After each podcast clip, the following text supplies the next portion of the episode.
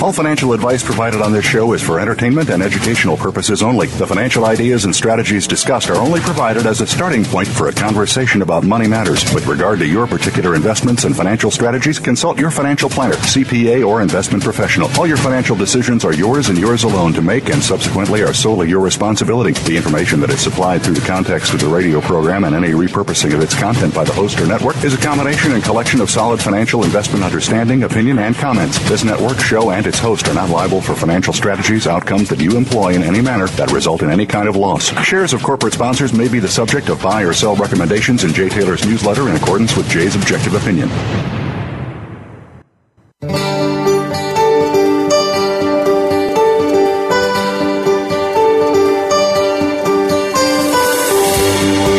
Welcome to Turning Hard Times into Good Times with your host, Jay Taylor. This hour will help investors fix issues and achieve personal gain.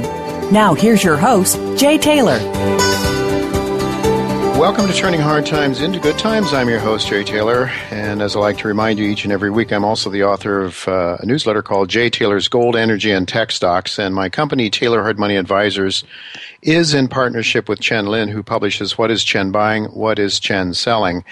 And with regard to Chen Lin's newsletter, you do need to have put your name on a waiting list at miningstocks.com, miningstocks.com. And Chen Lin accepts new subscribers during the first uh, few days of each calendar quarter. In fact, tomorrow will be the last day uh, during this quarter in which Chen uh, will accept new subscribers. So if you're interested in subscribing to Chen's newsletter, I would suggest that you uh, go immediately to miningstocks.com, put your name on a waiting list, and then sign up uh, for the letter. There is room for new subscribers at this point in time. Chen does limit the number of subscribers he takes, but there is uh, room for a few more, uh, as I understand it, uh, going into tomorrow, tomorrow's last day for signing up for this quarter.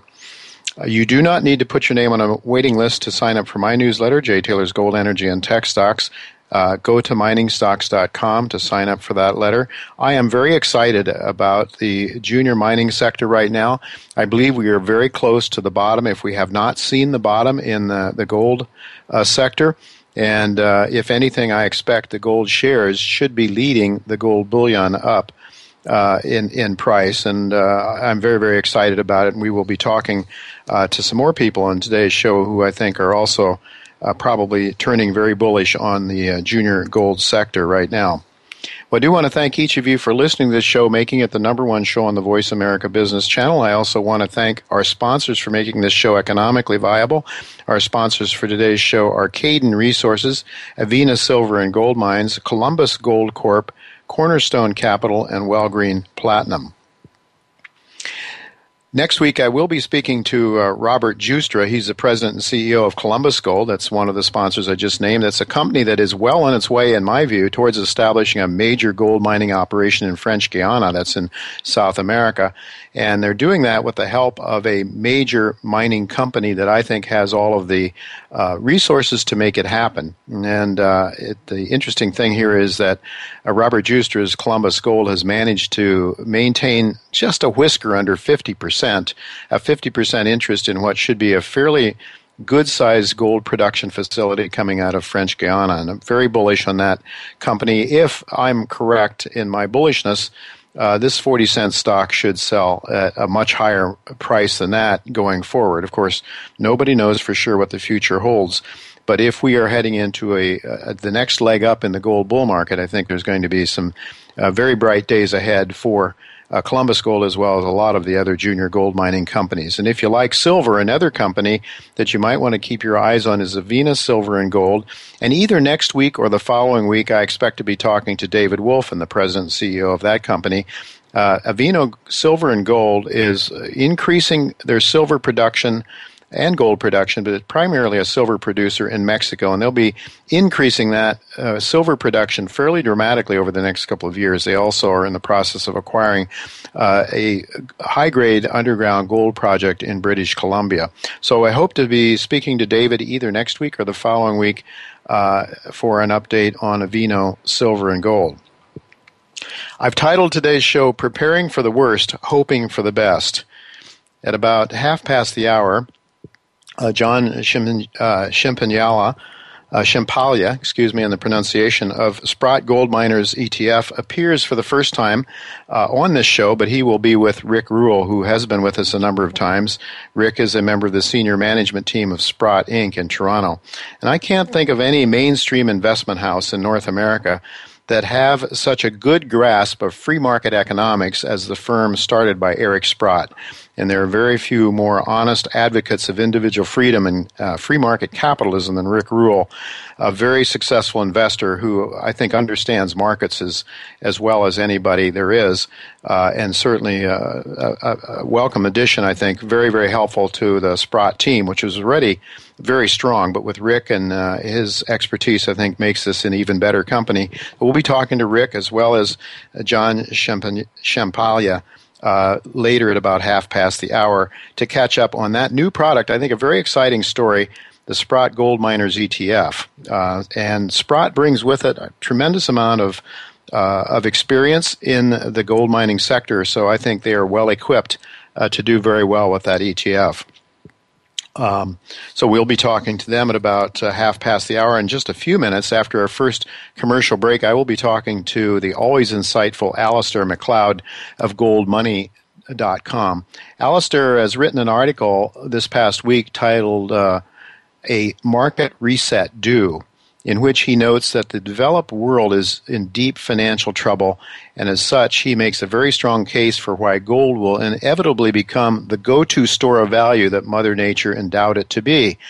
Well, we will ask Alasdair to explain the logic behind his thesis and also how long he thinks it might take for us to see that next move up uh, in the gold share and for gold uh, in gold, I should say, and for gold uh, to regain its luster uh, related to the demise of our financial system is an Anglo American empire that I believe has run amok. The U.S. spends trillions of dollars uh, to gain territory around the world, to gain influence, to insert its corporate interest, and it does that by killing and maiming many, many people, thousands and thousands of people. And uh, it, it is really, I think, though the mainstream media tries to claim that this is making us safer. I would argue that exactly the opposite is true, that in fact we are becoming less safe as a result of our uh, of our overseas endeavors. Well, Daniel McAdams of the Ron Paul Institute for Peace and Prosperity, I think, really does a good job of exposing the fallacious arguments that are made by our mainstream press. He'll be coming on uh, the second hour, the first half of the second hour of today's show, which you can hear um, exclusively at jtaylormedia.com. That's jtaylormedia.com. Daniel McAdams of the Ron Paul Institute for Peace and Prosperity. Uh, we'll talk, for example, about ISIS. Now, ISIS is an organization that was funded and made possible by the funding of the United States. And now ISIS is one of the biggest threats that we have going against our country. It is uh, now uh, threatening to take over Iraq and Syria and possibly even Turkey.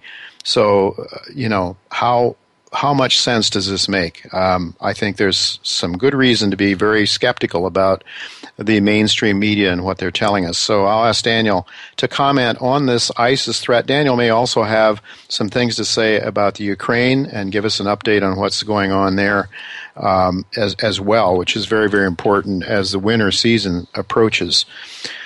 David Jensen is usually with me in the second hour, but he will not be with me today. I do expect to have him back next week. Uh, but in the second hour, I will bring you some very important comments from Dr. Robert McHugh, who believes that we are nearing not just a smart, a, a minor market correction, but one over the next few years that he believes will make the 1930s uh, and the recent financial crisis of 2008 2009 looked like child's play. Well, I hope he's wrong.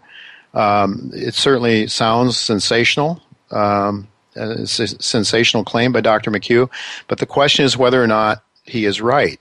Time will tell, of course. But what are the logic? What is the logic behind McHugh's uh, fears? Uh, if there is any logic behind them. Uh, well, actually, um, I'll be talking about some of the things that Dr. McHugh has recently passed along to his subscribers. But then on Thursday morning, I'm going to be airing an interview that I conduct with him after the market closes uh, on Wednesday, October 15th. So we'll hear from Dr. McHugh directly. Uh, and uh, the logic behind his claims that we are in for some really difficult times going forward. Um, you know, if uh, if if you'd rather not think along those lines, we certainly uh, you you're certainly free to put your head in the sand and not to question uh, or to even consider the ideas of, of Dr. McHugh and other people you hear on this show. I rather think that most of you out there, though, uh, are not inclined to do so, or you wouldn't be listening to this show in the first place. Otherwise, you could listen to the Happy Talk on CNBC and the mainstream media.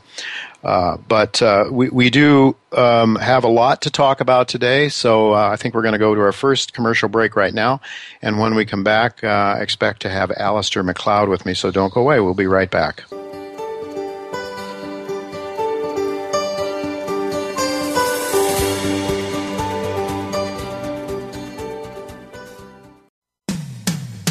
When it comes to business, you'll find the experts here.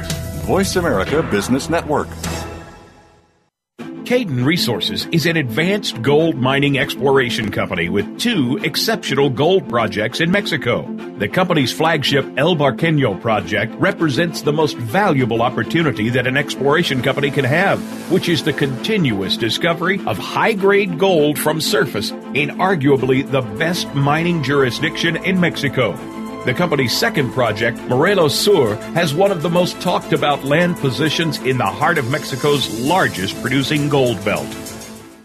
Production of platinum and palladium is heavily concentrated in South Africa and Russia. Rising costs, labor strife, and ever more challenging underground mining conditions have led to serious and ongoing supply deficits. New sources of PGMs from stable regions are needed to meet the increasing global demand. Wellgreen Platinum's PGM nickel project in Canada's Yukon hosts one of the world's largest concentrations of platinum, palladium, and nickel. Excellent management, favorable jurisdiction, strong supply and demand fundamentals, and near term catalysts. Visit wellgreenplatinum.com to learn more.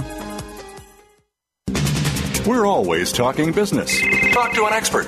Call now, toll free, 866 472 5790. That's 866 472 5790. Voice America Business Network.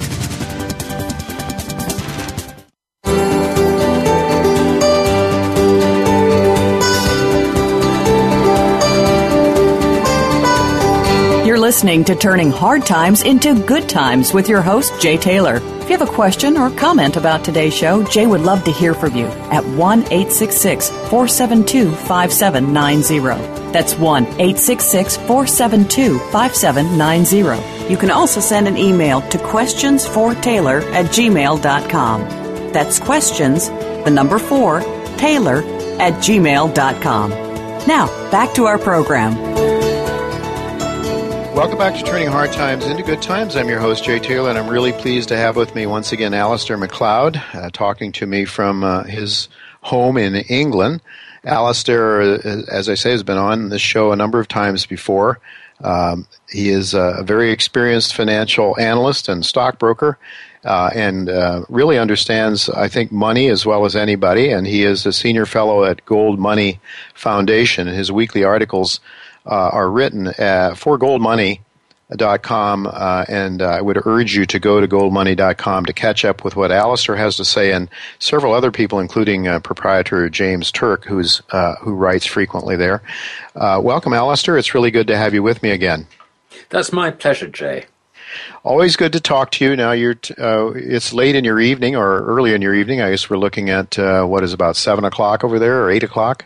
It's uh, about quarter past eight. Not too bad. All right. Okay. Well, anyway, I, I, really am interested in an article that you wrote uh, on October 10th and Friday, a market reset due.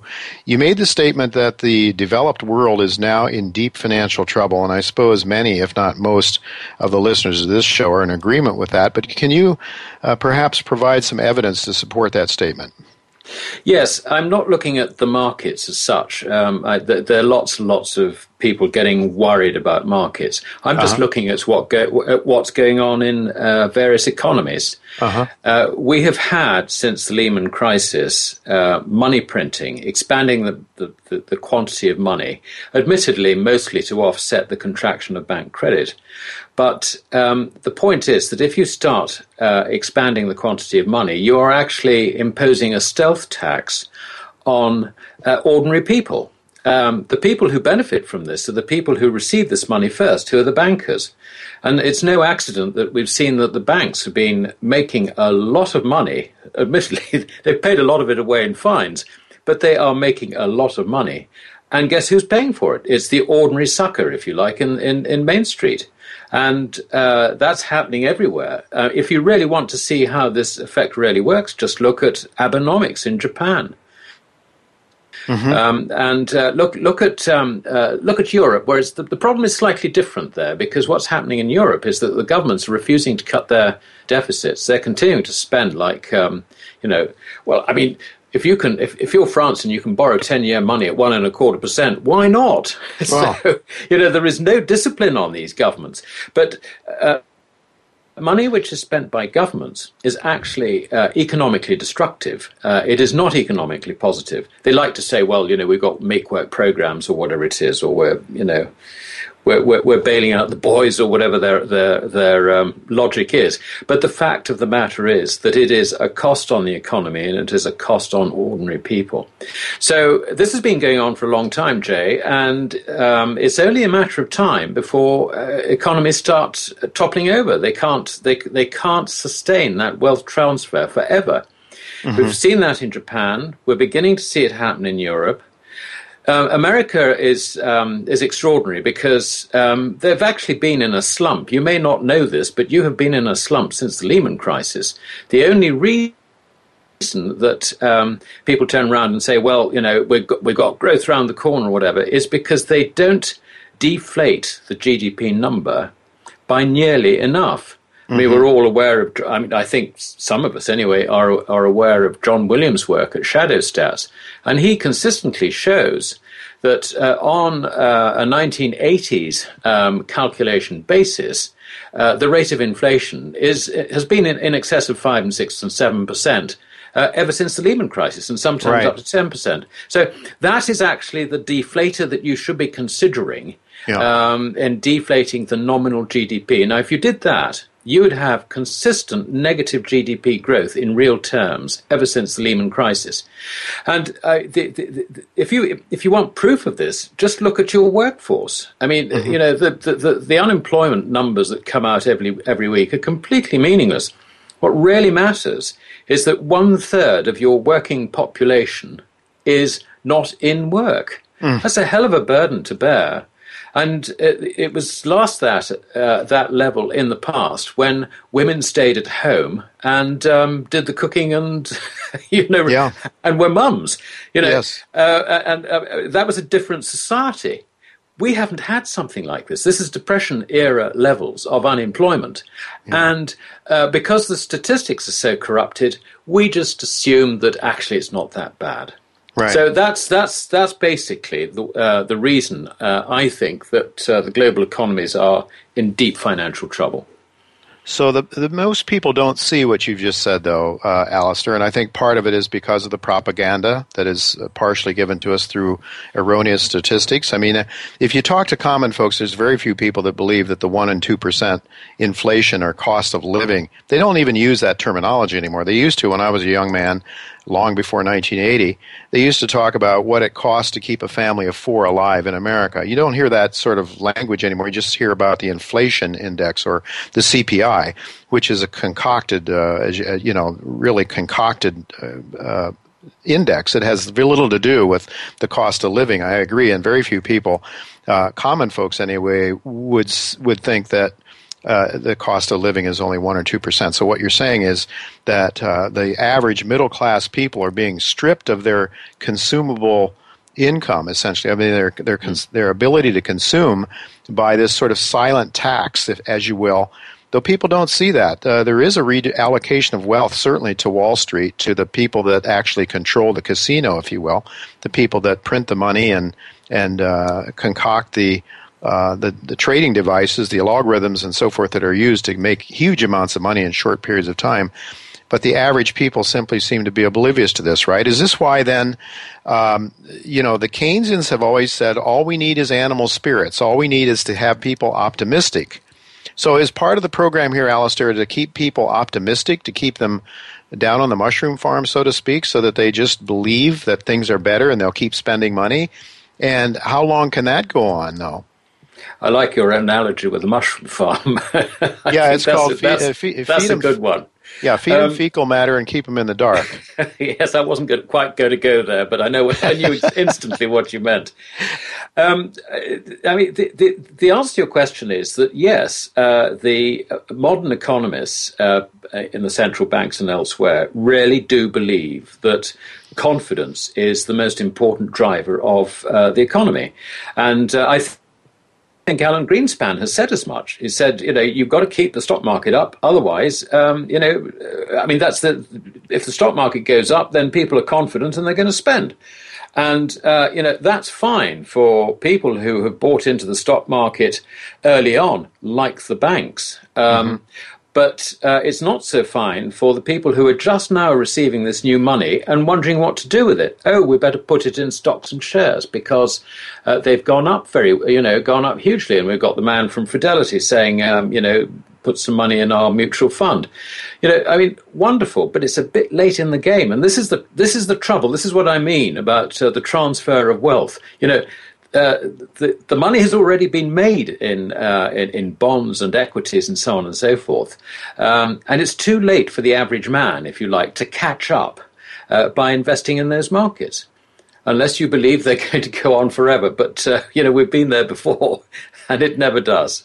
Well, you you talk about the uh, central bankers being fearful right now of of deflation, and then you talk about they sort of confuse the word deflation with an economic slump. Uh, certainly, uh, I mean, the Keynesians, I just don't understand their thinking. I mean, I was brought up with, as a Keynesian. Of course, we all were that took economics classes.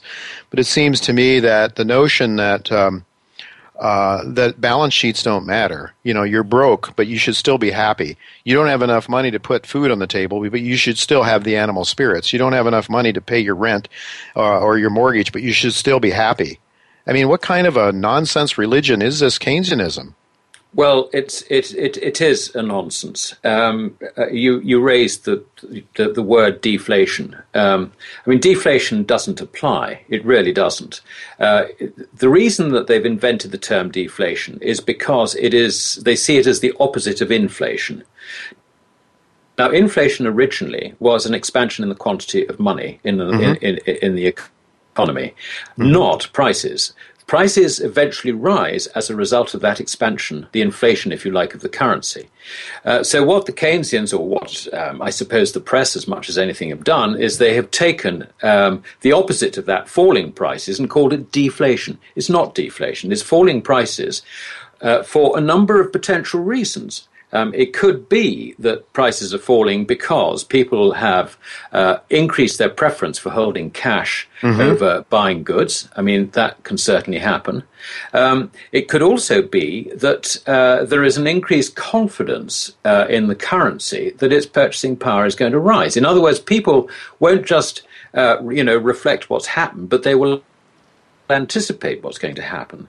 Uh, and this is something certainly that has worried the Keynes, Keynesians, but they've taken it to, to a ridiculous degree. They believe that any fall in prices is enough to trigger uh, complete pessimism uh, in consumers and get them to defer all their purchases forever. I mean, it's, it's, as, as, a, as a proposition, it's, it's plainly ridiculous. Otherwise, no flat screen televisions would ever have been sold. Yeah. So, you know, we, we, we know we know that's that's that's not the case. Um, I like to think in terms of um, uh, whether the economy is progressing or or not. And uh, I mean, you could say it's regressing, but regressing is a very ugly word. And I think either it is progressing, in other words, it is moving forward. We are managing to buy what we want. We are improving our standard of living. Mm-hmm. We are making things that people actually want to buy, and they are buying them. Um, the people who get it wrong are allowed to um, fail and uh, move their capital resources into something which the market actually does want. That is a healthy economy. An economy which is unhealthy is one which doesn't have those characteristics.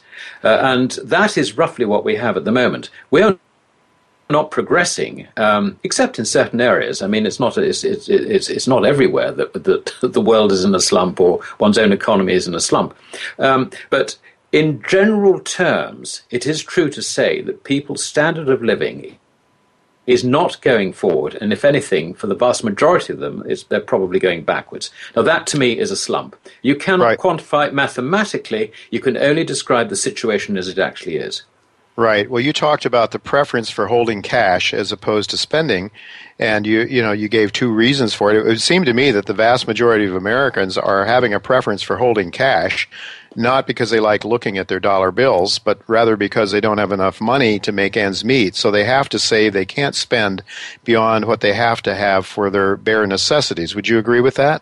Yes, I would agree with that, and I would add another factor, and that is debt overload. Uh, the mm-hmm. level of, of, of, debt in the economy is uh, absolutely enormous, and it is a great disincentive, if you like, uh, towards further spending until people sort out their own basic finances.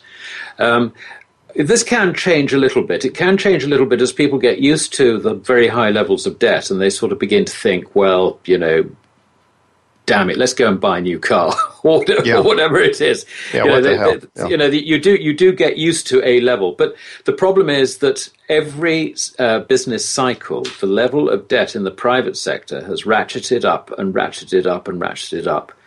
And what you're looking at when you you know when you fly over to New York and you see you know people, you see them you know with this gadget, that gadget, and nice buildings and all the rest of it. What you're not seeing, you're seeing the assets, you're not seeing the debt behind it.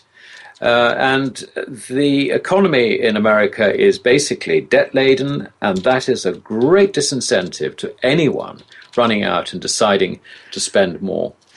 What could change this, Alasdair? Now, uh, if uh, you know, you, you point out in your essay that uh, people that are not in such need uh, for meeting everyday's uh, living needs might suddenly start to look at the at the currency differently. Might start to think that maybe they shouldn't continue to hang on to their dollars and start to trade them in for stuff, for real things, for for gold and other things. Yes, the, the reason for this is that when we hit a slump, uh, the welfare uh, indebted states have an enormous rise in their their uh, budget budget expenses, and the result is that government deficits just rocket out of control.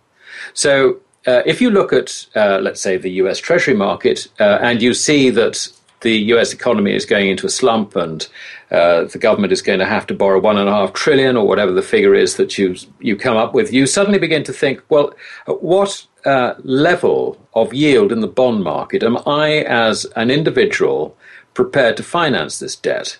Now, I bet it's not 2% for 10 years, mm-hmm. if you see what I mean. Um, mm-hmm. And you've then got another factor because um, if you're looking at this in the United States, the United States is the um, if you like, it is it is the well your currency, the dollar currency, is the basis for all other currencies. Mm-hmm. I know currencies float against it, but the dollar is the reserve currency. So all uh, government bonds should be priced theoretically anyway against U.S. government debt. Now mm-hmm. we have a situation where we've got a backwardation between uh, uh, the yields on government debt in countries like France, um, uh, Italy, and Spain compared mm-hmm. with America. Uh, now, um, this is this is plainly nonsense. Um, uh, it would, I mean, in the case of Germany, you can make an argument. You can say that Germany um, has more wealth, it has more stability, mm-hmm. it has less uh, debt gearing than America. And on that basis, uh, there is a premium, if you like, for an investor in holding um, uh, uh bond debt. In other mm-hmm. words, he is prepared to accept a lower yield than he would accept on, let's say, the equivalent US Treasury. But you cannot apply that argument, say, to Italian debt, nor can you apply it to French debt. So um, there is a backwardation in the market. The markets are horrendously mispriced. We've now got to think about the consequences of the markets uh, dealing with that mispricing. Now, if you get a substantial fall in bond prices in Europe, it is going to threaten the survivability of some very major banks. And I think that if you get a rise in government yields of somewhere between 1 and, and 2%, it could actually destabilize the eurozone banking system. That's this is incredible. a very, very, this is a very frightening situation we're in. Um, the reason it's so bad is because of two things. Firstly, the overall level of debt, and therefore the escalation of new debt um, uh, in the case of a slump uh, is uh, without precedent. And the second problem we have is that the Eurozone banks, some of them and some of the key banks, are very highly geared. Uh, I kid you not, 40, 50 times. Um, uh, uh, shareholders' uh, equity uh, once you strip the goodwill out of it, because good, goodwill is, is, forget forget that as a balance sheet item. But you, so you can see there is very high gearing, and it's not going to take very much of a rise in um, the yields on government debt to undermine these banks. So suddenly you can you, you know where you don't have a slump we can continue on kicking the can down the road and we don't have to worry about it. But where you've got a slump now developing i mean it's it's, it's definitely in, in, in japan uh, it's it's coming in Europe. I mean, we're seeing it in Europe. Um, it's always been in America, but uh, you know, you've understated the deflator. The same is true of the UK, by the way. Mm-hmm. There comes a point where we cannot extend and pretend anymore, and uh, the whole the whole global economy starts going down the tubes. And we're not even talking about um, instability that might come from the emerging markets, particularly China, which has had the most enormous increase in the quantity of bank credit over the last four or five years. Yeah. Uh, and that is potentially destabilizing. But putting that to one side, the fact that we have these welfare commitments means that we cannot afford to have a slump. Yet it looks inevitable that we are heading towards it. Why? Because we have taxed the ordinary man on Main Street to subsidize the banks on Wall Street. It's a, it's, it's a very sad fact which is not understood by Keynesian economists. No. And I'm afraid their lack of understanding is, is, is the undoing of us all. All right, so what do we do? Uh, 30 seconds. What, what is your solution? Well, uh, I said that the reserve currency is the dollar. Yeah. Uh, the dollar is is is not strong. The, it's just that other currencies are weaker, um, and I think that uh, uh, there there are huge huge reservoirs of international money. I mean, the, the number of billionaires with cash and all the rest of it, uh, sovereign wealth funds and so on. There are very very big pockets of money that are likely to move uh, to try and avoid getting wiped out in any carnage. And I think on that basis, there is only one investment which is remote from all this and untouched by it, uh, and that is gold.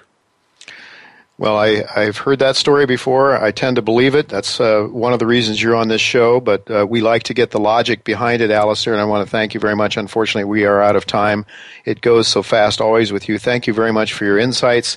Always a pleasure talking to you, and I hope we can have you back again sometime in the near future. No, that was very much my pleasure, Jay. Thank so you. Thank you very much. Well, folks, don't go away. We're going to go to commercial break, and when we come back, we're going to be with Rick Rule and John Ciampaglia. Uh, of uh, Sprott uh, Inc. And uh, both of those gentlemen, we're looking forward to hearing what they have to say about preparing for the difficult days that may lie ahead of us. So don't go away. We'll be right back.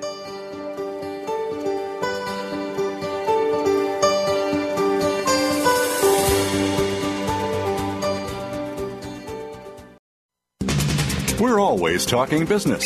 Talk to an expert. Call now, toll free, 866 472 5790. That's 866 472 5790. Voice America Business Network.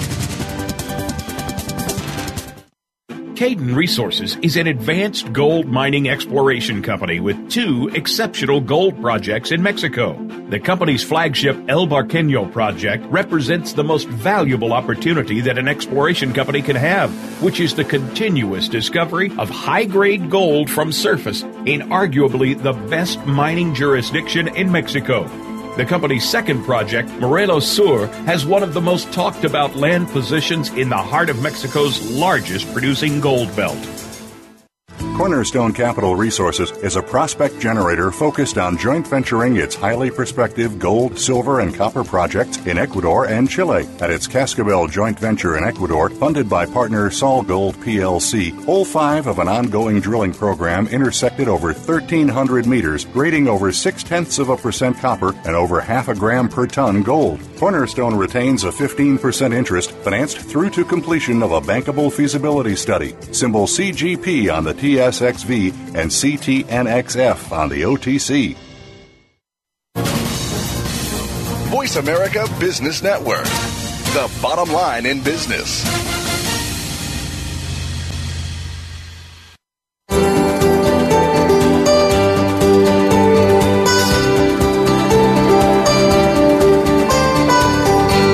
Listening to Turning Hard Times into Good Times with your host, Jay Taylor. If you have a question or comment about today's show, Jay would love to hear from you at 1 866 472 5790. That's 1 866 472 5790. You can also send an email to questionsfortaylor at gmail.com. That's questions, the number 4, Taylor at gmail.com. Now, back to our program. Welcome back to Turning Hard Times into Good Times. I am your host, Jay Taylor, and uh, I'm really pleased uh, to have with me John Chimpagna, uh, I should say. My uh, Italian isn't very good, but it's John Ciampaglia, uh, who heads up the uh, what I think is a very exciting new product from Sprott Mine uh, Sprott Inc. It's called uh, the Sprott Gold Miners ETF. It trades in the United States under the symbol SGDM. Uh, Rick Rule is uh, supposed to be joining us. We don't have him online yet, but we uh, hopefully will. He will be joining us. Uh, Rick has been with us a number of times in the past, uh, and so he's well known to this to this audience and. Uh, but just a little bit of a background uh, on John. Um, John is, uh, has been in the past has worked uh, as a chief operating officer. Uh, he is there now as a chief chief operating officer at Sprott, handling the the Sprott Gold Miners ETF. he joined Sprott in April 2010. Uh, he has had 18 years of experience in the investment industry. Previously, he was Senior Vice President Product Development at Invesco Trimark, where he was responsible for overseeing the product development function across multiple product lines and distribution channels. He also played a key role in initiating and leading the implementation of various strategic initiatives for that firm. And prior to joining Invesco Trimark, uh, he spent four years at TD uh, Asset Management uh, where he held progressively senior product uh, management and research roles. And uh, so he has a, a, lot of experience in the financial markets and, and very well geared, I think, to doing uh, what he is doing at Sprott, and that is uh, heading up the Sprott Gold Miners ETF. Welcome, John. It's really good to have you with me. Thank you so much for having me. It's really, uh, really, it was a pleasure meeting up with you and your team uh, up there at Sprott a, a few weeks back. Uh, it was uh, a very enlightening experience. I, you know, we've I've known Sprott as a name uh, in the gold mining sector and the resource sector for many years. I just hadn't uh, really an understanding of the depth of management talent that that is up there. And indeed, this is a, a, new product that Sprott has brought on. It seems to me one that that fits very well with the Sprott with the Sprott Sprott um, background, given uh, all the uh, experience that the Sprott team has had in terms of um, uh, investing in the junior mining sector over the years. Um, talk to us a little bit about your new product, the Sprott Miners uh, Gold Miners ETF. It, uh, it I, I'm taking that it's not a levered ETF; it's a straight ETF, right? It's not. Yeah, that's not, right. It's an yeah. it's, a, it's an open-ended fund, and it's uh, investing in uh, senior gold miners. And the genesis for this idea really came from our active management um, with our mutual funds and hedge funds, mm-hmm. where from time to time our fund managers would buy different gold miner ETFs, and they did that as a as a as a way to equitize cash or you know park mm-hmm. cash mm-hmm. for a short period of time sure. in a basket of different gold stocks, and you know we would do that because it was convenient. Um, but really the funds that were available to us we were not enamored with. And the reason why we were not enamored with them was because they're they often hold companies based on one factor, and we we, we refer to these as first you know generation uh, ETFs, which means mm-hmm. the factor that drives the the weighting of a company in the index is really its market capitalization. So right. you take the number of shares outstanding in a company, you multiply it by its current share price, and that largely derives the weight.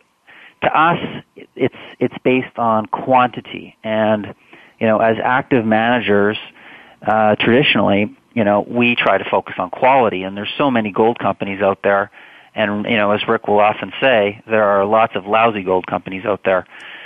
So we really wanted to change that paradigm and ask ourselves, you know, is there a better way to come up with an index methodology that makes more sense to us as gold investors. So we started to, to do a lot of analytical work and, and testing to try to come up with an alternative methodology.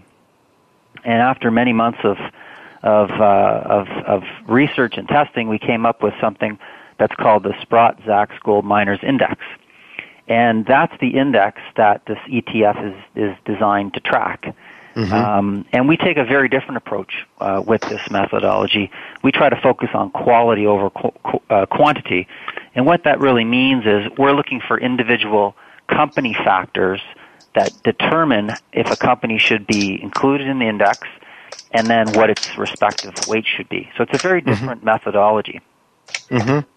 All right, now, um, do you have, uh, is there a minimum size um, that you're looking for in terms of market cap? I mean, you're not taking a lot of illiquid little companies, I'm sure. Uh, as I noted, I think you have something like 25 stocks in your index or something like that. Uh, so right. you must be looking, I think you mentioned your large cap.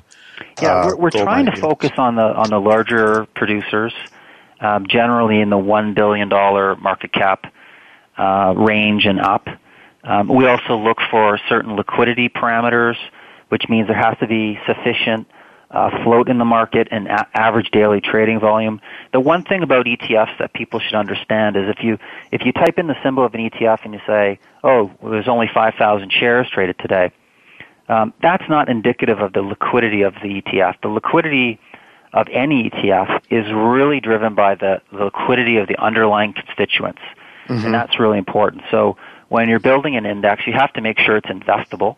Um, so we look for these these liquidity screens and market cap thresholds. We're really trying to provide people with a basket of, of the, the more senior miners. Mm-hmm. And you started the fund, I believe, only in May of this year. Is that right? actually mid July. Uh, mid July, okay. Mm-hmm. And um, you know, I guess so. It's really too early to to have any sort of to sort of judge how you're doing. Is there any criteria that people can look at at this early stage? Yeah, well, sure. The, I mean, the the one thing that people uh, enjoy about ETFs is the transparency. Sure. Um, unlike a mutual fund where you know maybe you see the top ten holdings every month, or the the full holdings are shown to you every every six months with uh, you know one or two months um, lag. Uh, the thing about ETFs that people find attractive is that every day you can go to a website and you can see every single holding in the portfolio and its weight. So, in terms of the transparency of the holdings each day, um, you can find all of that online. In terms of the transparency of the methodology, meaning what are the rules that determine how the index is constructed and, and maintained, that's completely uh, transparent as well. And um, so, you know, you can. There is a short-term track record, obviously. Um, you know, uh, it's it's obviously very short period of time to gauge, but I think what people can look at and say, well, you know, how is your index different? And you know, you can see that in a very short period of time, there are definitely periods where it's, you know, behaving differently than some of the other uh, popular uh, indexes that are available in the marketplace. And so that to us, that's a sign that you know the the weighting methodology that we have built, which is focused on uh, stocks with very high beta to gold, because mm-hmm. our belief is people buy gold stocks because they're trying to get exposure to gold. Sure. And if you think gold is going up, then you want to get this kind of levered exposure to a rising, a rising price. So we look for stocks that have high historical beta to gold. Uh, that determines our universe of 25 stocks. Mm-hmm. Then once we have that universe, we apply a two-factor model. Uh, and we look at revenue growth of a company. We want to know is is that mining company pulling you know more ounces out of the ground each quarter because at the end of the day, revenue growth is a really good indication of, of whether the mine is working and whether the stuff is coming out of the ground. Mm-hmm. Um, junior miners, smaller cap uh, miners, you know, often those are uh, discovery plays or exploration plays and provide a lot of optionality on gold. But with a producer, you know, we need to have reserves, but we really want to see hard evidence that uh, these companies are pulling you know, pulling it out of the ground. Sure. So we look at the uh, revenue growth on a year-over-year basis. We're looking for positive changes there. Um, the second thing that's important in our mind with, with our index is leverage. And, you know, with many industries, we've seen good companies get into trouble by overextending their balance sheet. Mm-hmm. Um, whether it's it's taking on too much debt for acquisitions that may not always work out, um, or you know whether they're in a downturn in the sector and you know shares are, are, are very cheaply valued, so they opt to you know go the route of, of adding debt to their balance sheets versus uh, issuing more equity. We just find that companies that um, uh, have lower levels of leverage are usually better quality companies. Uh, obviously, their, their interest payments are much lower, so the profitability tends to be higher. Um, they tend to have much more flexibility in terms of getting a mine to ultimate production and weathering downturns. And you know, gold mining is a very cyclical business. It's very capital intensive. Uh, and we want to see companies that have that financial strength to weather those downturns. So we look at those two factors and we basically award or reward companies that have better relative revenue growth and, and, and stronger relative balance sheets. And we basically penalize companies that don't have those attributes. Mm-hmm. And the other interesting aspect about our index is that we rebalance it every quarter. So what that does is it forces us to go out to the marketplace, collect all the latest financial information about those companies that is available with respect to its all you know their their quarterly revenue numbers that they've they've announced, their um, their debt levels, and we basically rerun the model. So if a company starts to fall uh, down in the scoring, well then it either gets eliminated out of the out of the model altogether, uh, or it'll be it'll be reduced. Mm-hmm. Um, we think that's important to have a dynamic process that's you know taking the latest inputs into the into the into the methodology. Okay, and so are you are you suggesting that probably the other ETFs out there just simply look at uh, look at market cap, and that's the primary way the market cap, the largest market cap gold producers? Yeah, I mean one of the most popular you know uh, gold miners ETFs out there um, doesn't look at the company factors. It's largely looking at the liquidity liquidity mm-hmm. constraints um, and um, market cap um, to to largely determine the weights in that index. So there's nothing wrong with doing that, but in our mind, we think that our approach is makes more sense to us as as managers that have been involved in, in with gold miners for many many years. Yeah. I think the other thing that we've noticed is that uh, the volume on on on some of those ETFs out in the marketplace is extraordinarily high. And mm-hmm. just to give you an example, um, there's one fund out in the marketplace that, you know, there it's not uncommon to have days where a billion dollars of market value trade in a single day, and you just kind of wonder who's trading these ETFs every day. Yeah. Um, and our conclusion is that it's a lot of you know program trading and high frequency traders. Mm-hmm. To us, that doesn't really feel like uh, investing. investing, exactly. It's not. Yeah. It's not ideally suited for someone that's got a uh, a call or a belief that they want to allocate a certain portion of their portfolio in gold miners. Um, it, to us, it just seems like a lot of noise is going on with with with yeah. some of those products like a gambling casino almost rather than well, an investing uh, approach. You're right. I mean, some of those products um, are, are almost designed like a you know daily casino where people are just in and out all day. Um, Especially the investing. leveraged ones, yeah. yeah. Uh, so I want to ask you: Do you? Um, well, well, first of all, the exact website that people should go to. I guess they can find you if they go to Sprott Inc. Um, yeah, so yeah. that they can track these, uh, you know, follow what you're saying and, and do some research on your fund. Yeah, the best place to get some information would, would be to go to sprottetfs.com. Mm-hmm. Mm-hmm. And okay. there you'd be able to find all the information, including the prospectus, uh, which has all the details, um, and uh, the holdings and the management fee. Sure. Uh, that's the best place to get information. Do you have any non-producers? Do you have exploration companies, or is it, or do you, do you just stick with producers completely? Um, it is possible that some smaller uh, cap companies who are still kind of pre-production. Um, they could sneak into that index, so we don't screen exclusively producers versus non-producers. Uh, but if you look at the index weights today, um, some of the largest holdings uh, would include Franco Nevada. It's our largest holding in the index right now. Uh, we we have a large position in that because we we we we think the company is well positioned because it has no debt, um, which we like, and in the model, and also its revenue growth has been better on a relative basis versus some of the other you know traditional mining stocks. So we do have a number of of royalty or streaming companies represented in the index right now. Mm-hmm. Um, Silver Wheaton is in the index. Uh, Royal Gold is in the index, which is uh, another another company in that in yeah. that uh, space. Um, Excellent companies. I, am told, uh, John, that Rick has joined us here okay. now. Uh, Rick, are you there? I am. Can you hear me? Rick, I hear you loud and clear. Welcome. Thanks for joining us. Thank you. Um, I, I, don't know how much of uh, what John has said you've been listening to, but uh, uh, go ahead, John. You, you finished the thought that you were you were sure. on. Yeah, no, I was just saying uh, our second largest holding right now is Randgold. Our third uh, largest holding is Goldcorp, and the fifth is Eldorado Gold. So um, these are the companies that the model is telling us uh, have scored the best in terms of their, their debt positions and their their revenue growth uh, mm-hmm. numbers. So those are the, those are the companies that the model is favoring.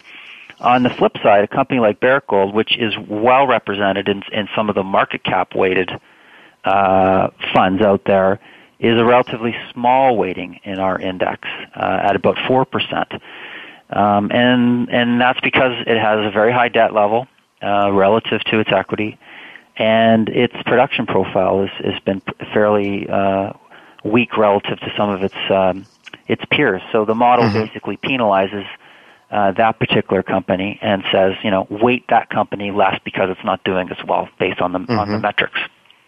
Well, the uh, methodology certainly makes sense to me. You're a, a much more proactive manager of your ETF than than the other ones uh, seem to be, and and that appeals to me. And the logic seems very solid and very sound. I guess what probably our listeners are wanting to know is how long are they going to have to wait before we start to see uh, GDX or no, I'm sorry, your your fund uh, that is. Um, geez, I'm losing the I'm losing my train of thought here.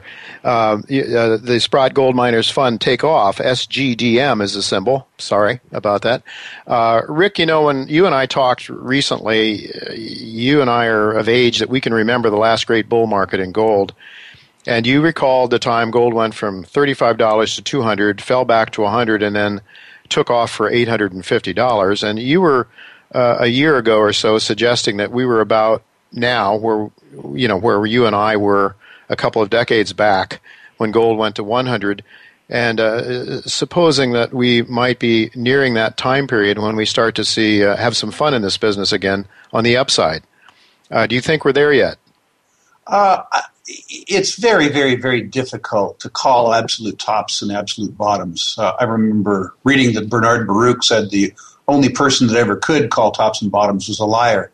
And I certainly aspire to be a liar.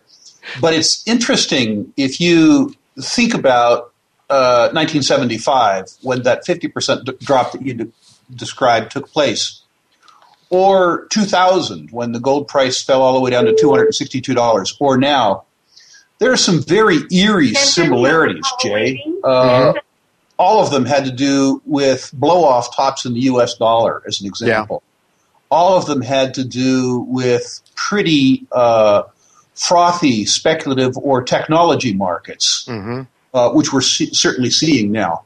I'm not trying to say that past is prologue necessarily, uh, but I certainly see this market as being attractive. I-, I realize that you're asking me next week or the week after or the week after that, and I'm old enough and smart enough not to answer that question directly.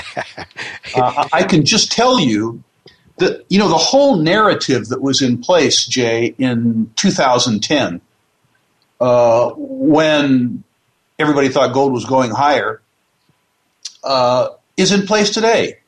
Uh, but gold is cheaper. The mm-hmm. suspicion then was that uh, the financial services industry on a global basis was overleveraged. It is. That the U.S. on balance sheet liabilities at $15.5 trillion were unsustainable. I don't know why they're more sustainable now at $18 trillion.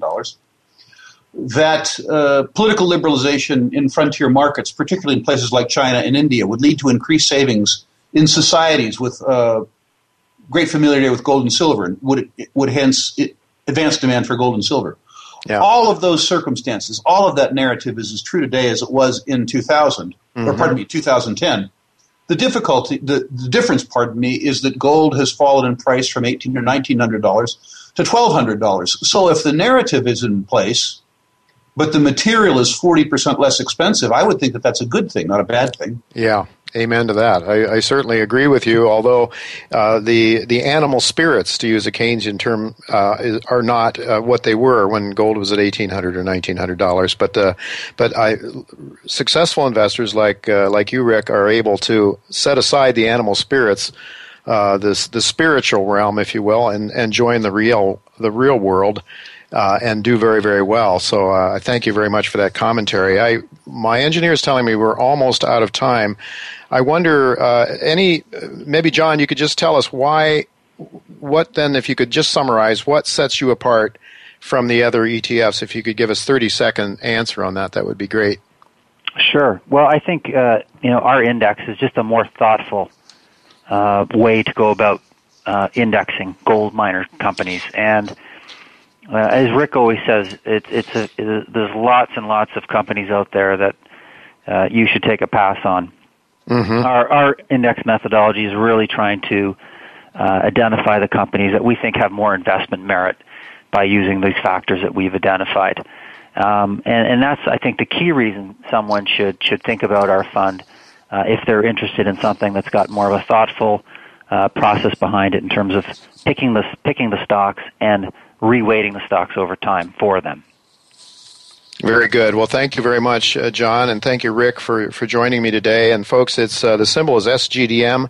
Go to SprottETF.com to learn more about this fund, and I, I expect to be tracking it uh, in my own newsletter in the uh, in the future and commenting on it from time to time on this show. I want to thank both of you for being with me again, and I, I hope we can do it again sometime in the near future. Thank you, both of you.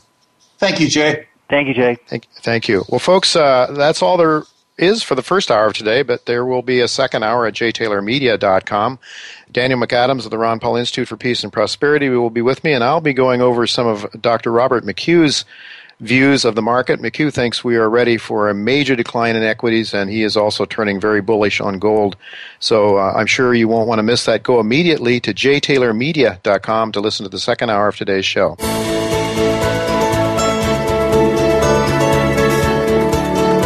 Thank you again for listening to Turning Hard Times into Good Times with Jay Taylor. Please join us again next Tuesday at noon Pacific Time, 3 p.m. Eastern Time on the Voice America Business Channel.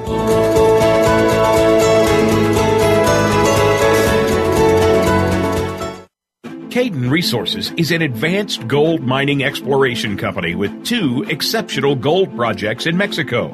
The company's flagship El Barqueño project represents the most valuable opportunity that an exploration company can have, which is the continuous discovery of high grade gold from surface in arguably the best mining jurisdiction in Mexico. The company's second project, Morelos Sur, has one of the most talked about land positions in the heart of Mexico's largest producing gold belt.